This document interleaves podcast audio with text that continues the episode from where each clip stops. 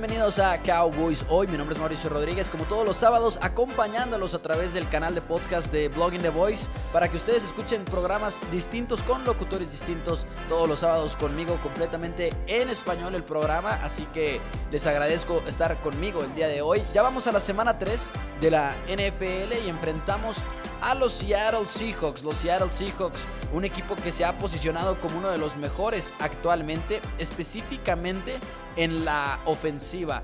Russell Wilson está lanzando a un ritmo al que no había lanzado porque Pete Carroll no lo dejaba lanzar a ese ritmo debido a que era un coach un poco más conservador, quería correr el balón, quería establecer el juego terrestre y ahora lo están dejando lanzar más, sobre todo en primer down, en segundo down y estamos viendo a un Russell Wilson que ha lanzado 11 pases incompletos en la temporada y ha lanzado 9 touchdowns. Estamos hablando de un coreback en 52 pases completos lleva más de 600 yardas, promediando más de 9 yardas por cada uno de los pases que lanza. Es una locura lo que está logrando Russell Wilson hasta el momento, sobre todo hablando de que no tiene, o sea, sí tiene receptores, pero tampoco es que tenga una gran ofensiva a su disposición. Tiene a DK Metcalf, tiene obviamente a un cuerpo fuerte en la posición de corredor, pero de todas maneras no es una unidad como la de los Dallas Cowboys, por ejemplo. Y Russell Wilson de todas maneras le está dando con todo y se está posicionando, de hecho, ya se posicionó como el favorito en las apuestas para ganar el premio MVP en esta temporada 2020. Hay un dato curioso por ahí que llama mucho la atención porque dices...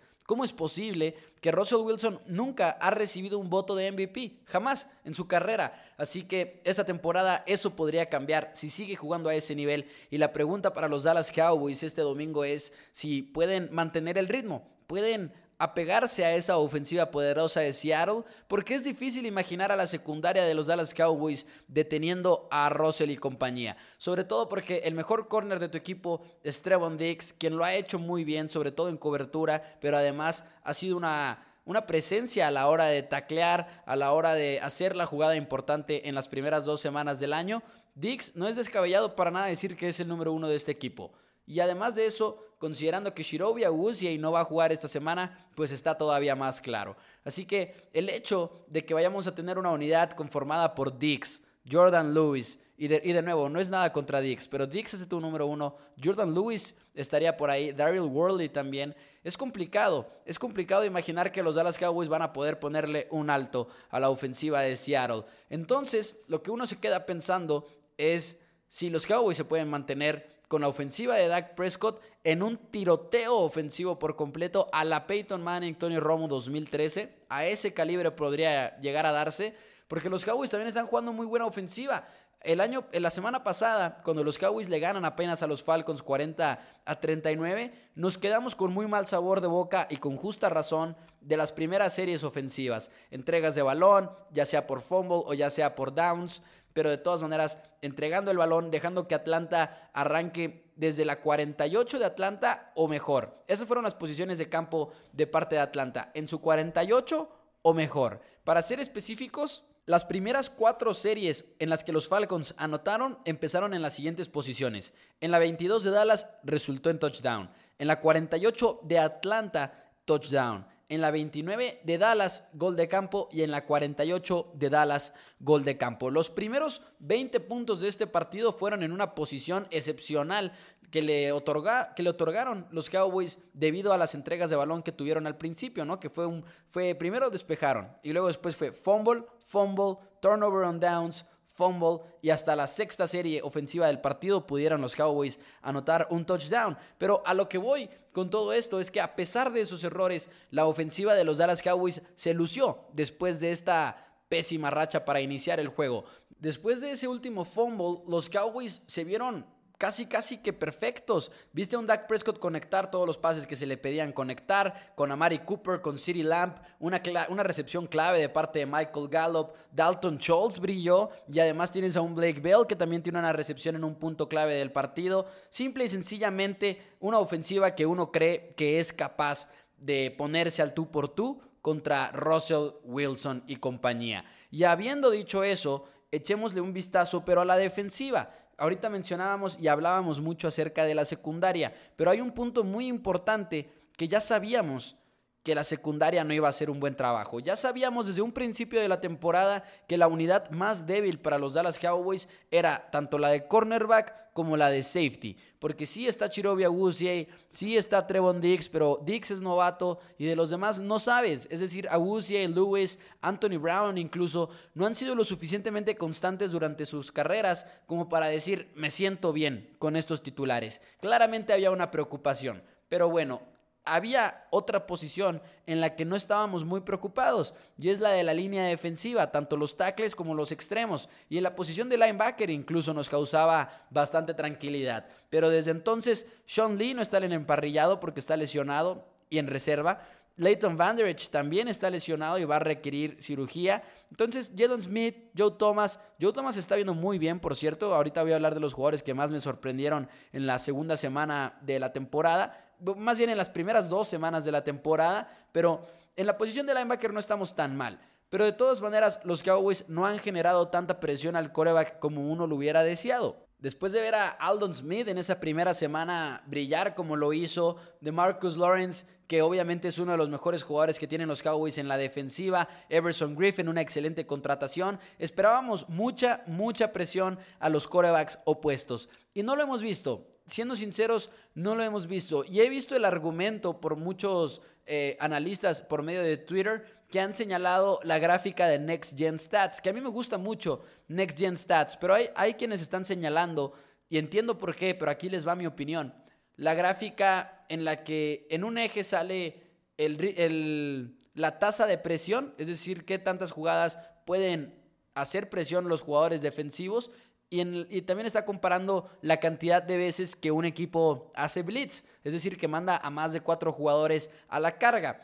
Pero los Cowboys en esta categoría de presión son el número 8 en toda la NFL. Y eso suena bien, porque dices, ok, son el número 8, pero también te pones a ver la línea del promedio y están muy cerca del promedio los Dallas Cowboys y creo que por eso no hemos sentido una diferencia muy importante. Y además, pues no ha habido sacks, que yo entiendo el argumento de la comunidad de Analytics que dice que los sacks son aleatorios y creo que están en lo correcto, creo que es cierto y está muy bien comprobado, pero al mismo tiempo si quisieras que hubiera más sacks en, el, en la línea defensiva del equipo de los Dallas Cowboys. Es frustrante tener a DeMarcus Lawrence, tener a Everson Griffin y a Aldon Smith y no ver capturas. Aldon Smith sí tiene una y Everson Griffin también tiene otra captura, pero si me preguntan acerca de la captura de Griffin, es una captura que creo que se dio por cobertura, más que por la misma presión que ejerció Griffin sobre el coreback de los Falcons, Matt Ryan. Pero se podría venir un cambio muy importante para los Dallas Cowboys que podría mejorar drásticamente la cantidad de presión al coreback que vemos por parte de la defensiva de Mike Nolan. Y es que ustedes no me van a dejar mentir, pero platicábamos mucho acerca de lo que podríamos ver por parte de la defensiva de los Dallas Cowboys, de ver formaciones distintas, ver quizá a DeMarcus Lawrence de pie, ver a Everson Griffin de pie, como los hemos visto en las primeras dos semanas de la temporada. El problema es que no ha resultado y sobre todo Lawrence se ve incómodo, si somos sinceros, se ve incómodo arrancando desde dos puntos en vez de tres puntos. Lawrence normalmente sale con la mano en el suelo, pero ahora en esta temporada lo hemos visto de pie, como si fuera un outside linebacker. Y recordemos que esa es la diferencia, ¿no? Hay defensivas que llamamos 4-3, hay defensivas que llamamos 3-4, o bien que mencionamos odd man front o three man front Depende de si hay tres linieros, cuatro linieros. Ahora los Cowboys han salido con unas formaciones en las que incluso nada más salen como con dos tackles y luego los dos defensive ends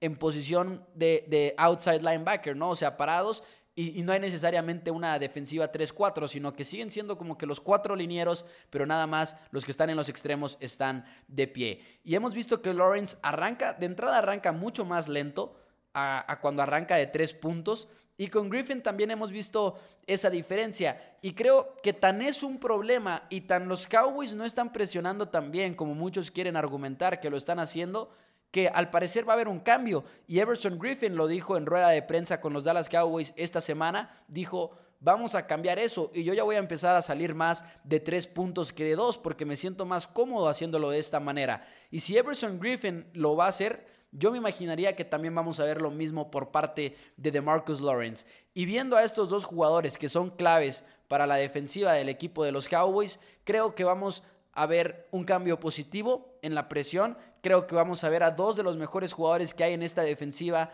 hacer las cosas como ellos se sienten mucho, pero mucho más cómodos, como lo han hecho a lo largo de su carrera. Y eso definitivamente tiene que servir. Saludos a Jesús Ramos. Jesús Ramos me hacía la pregunta en Twitter acerca de esto, de si creía que iba a haber un cambio. Y yo le decía que sí, de hecho ya lo tenía apuntado como un tema para este programa de Cowboys hoy. Creo que va a ser un cambio importante y creo que vamos a ver la diferencia el domingo. Otro motivo por el cual yo me sentiría bien acerca de la presión a los corebacks oponentes es el hecho de que los Cowboys han jugado detrás en el marcador toda la temporada que hemos visto hasta el momento. Los Rams arrancaron con todo y sobre todo yo no me preocupé acerca del pass rush de los Dallas Cowboys en la primera semana porque Rams traía un ataque muy específico. Rams estaba soltando el balón muy rápido con Jared Goff en pases pantallas o pases cortos para presionar a la secundaria más que nada y eliminar a esta línea defensiva que parece ser muy fuerte. Pero con los Falcons no fue así. Sin embargo, Falcons iba arriba en el marcador todo el tiempo. Y querrámoslo o no, esto le da menos oportunidad a tu presión al coreback porque de entrada empiezan a lanzar menos y empiezan a correr más los Falcons y están en control del partido. Así que yo creo que más bien va a ser en esta semana 3 cuando veamos una mejora, esperemos que drástica, del pass rush en Dallas, sobre todo porque vamos contra Russell Wilson, quien si bien ha lanzado muy bien el balón, ha aceptado muchos castigos y lo han golpeado bastante en las primeras dos semanas de la temporada. De hecho, los Falcons lo capturaron en tres ocasiones. En la semana dos fueron dos sacks por parte de los Patriotas de Nueva Inglaterra y la línea ofensiva de Seattle pues no es la ideal. Entonces esperemos poder ver un cambio positivo en el pass rush de los Dallas Cowboys, que creo que le hace muchísima falta a una defensiva en cuya secundaria es difícil confiar. Y si hay una parte de esta defensiva que podría despertar, creo que es la presión al coreback. Ahora, después de las primeras dos semanas de la NFL, creo yo que podemos empezar a sacar algunas cuantas conclusiones mañaneras, por así decirlo, porque queda mucha, mucha temporada por jugarse y las cosas van cambiando. Pero encontramos unos cuantos jugadores que sorprendieron, unos cuantos jugadores que decepcionaron y más que nada, vamos a empezar por aquellos que nos han decepcionado un poco. Y yo voy a señalar de entrada a Don Terry Poe. Jerry Jones hizo unos comentarios el, día, de, el día viernes en la radio en 105.3 de fan apoyando a Terry Poe, tackle defensivo que los Cowboys adquieren en la agencia libre. Pero yo les voy a ser sincero, no me gusta lo que hemos visto de Terry Poe. Y ves el All 22 y ves la repetición una y otra vez y el impacto de Terry Poe ha sido hasta el momento bastante mínimo. De hecho, Tristan Hill se está viendo como el mejor tackle defensivo que tiene este equipo, lo cual a mí me sorprende como ustedes sabrán, Tristan Hill tuvo un mal 2019, una mala temporada de novato y nos decían que en el 2020 iba a mejorar con un nuevo staff de cocheo y en training camp hubo mucho ruido acerca de ese jugador y creo que lo está compensando. No ha hecho, creo que lo está justificando, es la palabra correcta. Creo que no estamos viendo una gran actuación de su parte, pero es un jugador completamente distinto. Tristan Hill es un jugador que se está quitando bloqueos constantemente, quizá un poco tarde, pero lo está haciendo y está llegando a la bola, está acercando a la bola y está siempre cerca de donde está la jugada. Me gusta lo que estamos viendo de Tristan Hill. Hay unas jugadas en las que se nota el poder y el talento puro que tiene este jugador y en lo que se puede convertir, pero hasta el momento son, es eso hasta ahorita, flashes, son flachazos de lo que podría ser un gran jugador. Esperemos que siga mejorando, pero Tristan Hill es sin duda de las sorpresas más gratas que hemos tenido en esta temporada 2020. Don Poe, por el contrario, no lo creo. Otra sorpresa es Trevon Dix. Trevon Dix ya sabíamos que iba a ser bueno, pero me encanta lo que hemos visto de su parte. Hay muchos quienes han dicho lo queman, lo queman bastante y no creo que lo quemen, más bien pues ¿Completan pases en su dirección? Sí, pero creo que no es lo mismo decir eso a decir que lo están quemando. Creo que en cobertura se ha visto bastante bien Dix y creo que también se ha visto bastante bien al momento de taclear, no nada más receptores, sino incluso defendiendo el juego terrestre. Hemos visto partidos de calidad de parte de Trevon Dix y creo que no es nada descabellado decir que es el mejor cornerback que tiene el equipo de los Dallas Cowboys por el momento. De ese nivel creo que son las actuaciones hasta el momento de parte de Dix. Otra sorpresa grata es, sin lugar a dudas, Brandon Knight, reemplazando al tackle izquierdo Tyron Smith. Dak Prescott se vio presionado en varios momentos durante el partido, pero Brandon Knight lo hizo muy bien. Y de hecho hubo gran parte del duelo que uno ni siquiera se acordaba de que no estaba Tyron Smith en el emparrillado. Del lado derecho fue un poco distinto, creo que Terrence Steele se vio poquito peor y vimos un jugador un poco más presionado, pero Brandon Knight se ha visto bastante sólido.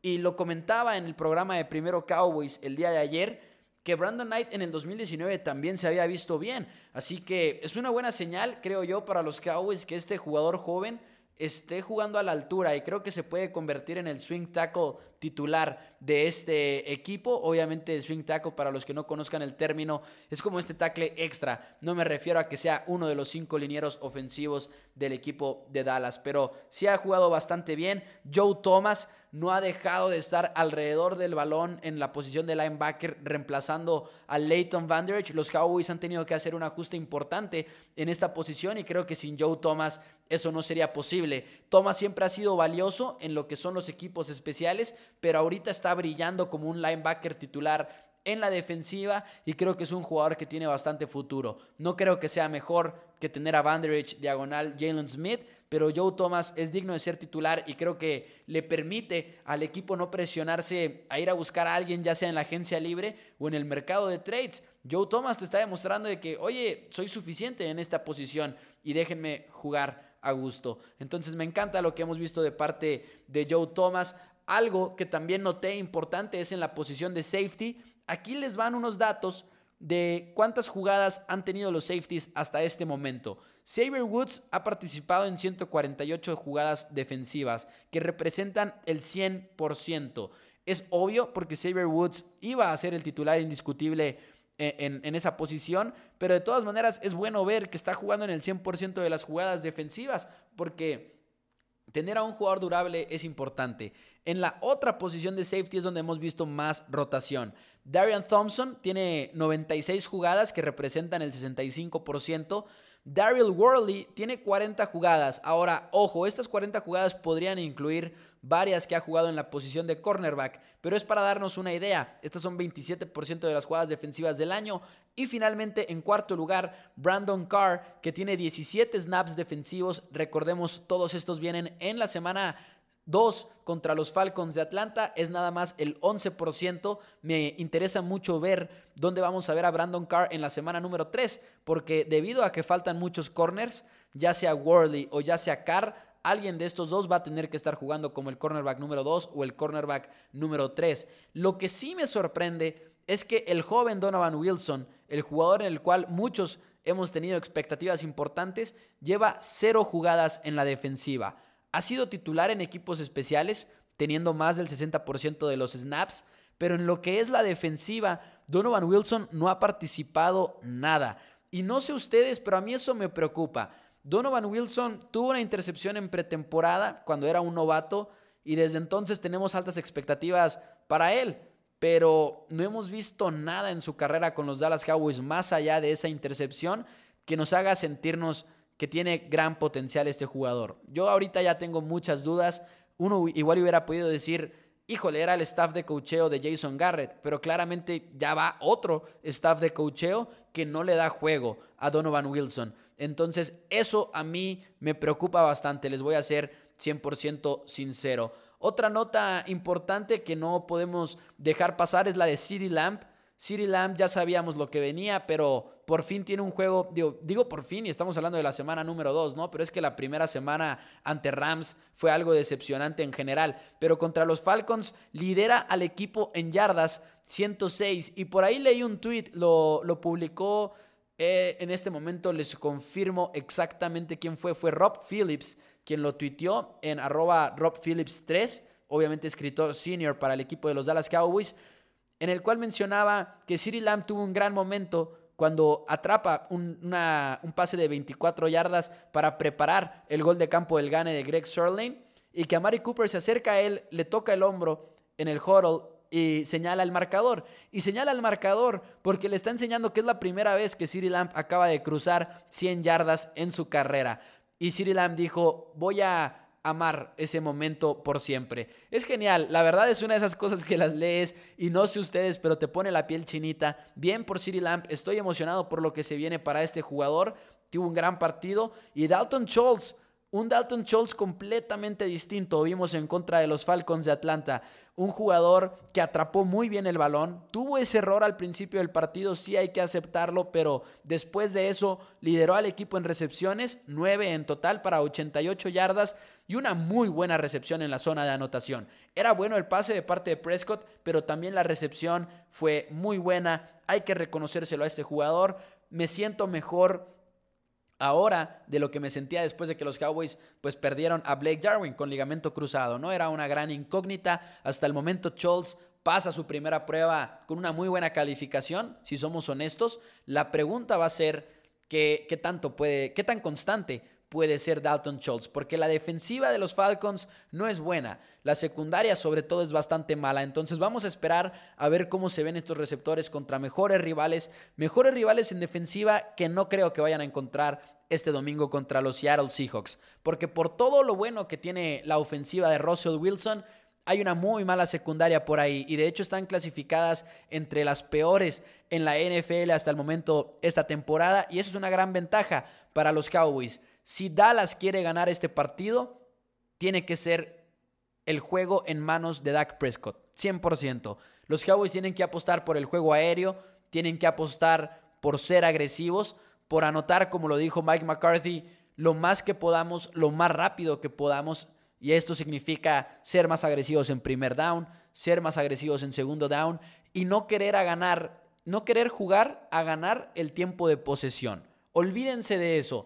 Los Cowboys tienen que olvidarse del tiempo de posesión como lo hacían con, con Jason Garrett. Ahora es apostarle por completo a lo que tienes en la posición de coreback, a lo que te dio una gran remontada la semana pasada. Este juego se tiene que ganar por Prescott, se tiene que ganar por una ofensiva que a pesar de no tener tackles, Tyron Smith es decisión en tiempo de juego.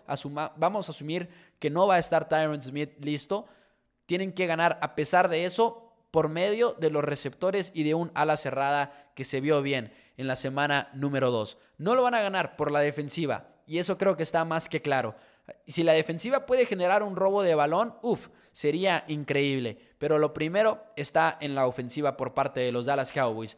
Habiendo dicho eso, creo que puede ser un juego muy, muy cerrado y creo que es ganable para los Cowboys. No creo que sea un gran, gran rival invencible, Seattle, a pesar de que se están viendo muy bien. Los batallaron contra los Patriotas de Nueva Inglaterra y no es un gran equipo el de Patriotas. Habiendo dicho de todo eso, mi pronóstico siempre objetivo, nunca con el corazón, a pesar de que por dentro voy a estar apoyando a los Dallas Cowboys. Mi pronóstico es con Seattle. Creo que Seattle se lleva la victoria 38 a 35. Estoy pronosticando un marcador bastante abultado. Veamos cómo se dan las cosas en domingo en America's Game of the Week. Este es mi nombre es Mauricio Rodríguez. Este es Cowboys hoy a través del podcast Blogging the Voice. Muchas gracias por acompañarme. Esperemos estar equivocados en este pronóstico. Me pueden encontrar en Twitter, arroba MauNFL, y me pueden encontrar en Facebook, arroba Primero Cowboys. Muchas gracias a todos. Nos vemos la próxima semana. Muchas gracias por escucharme. Hasta el sábado.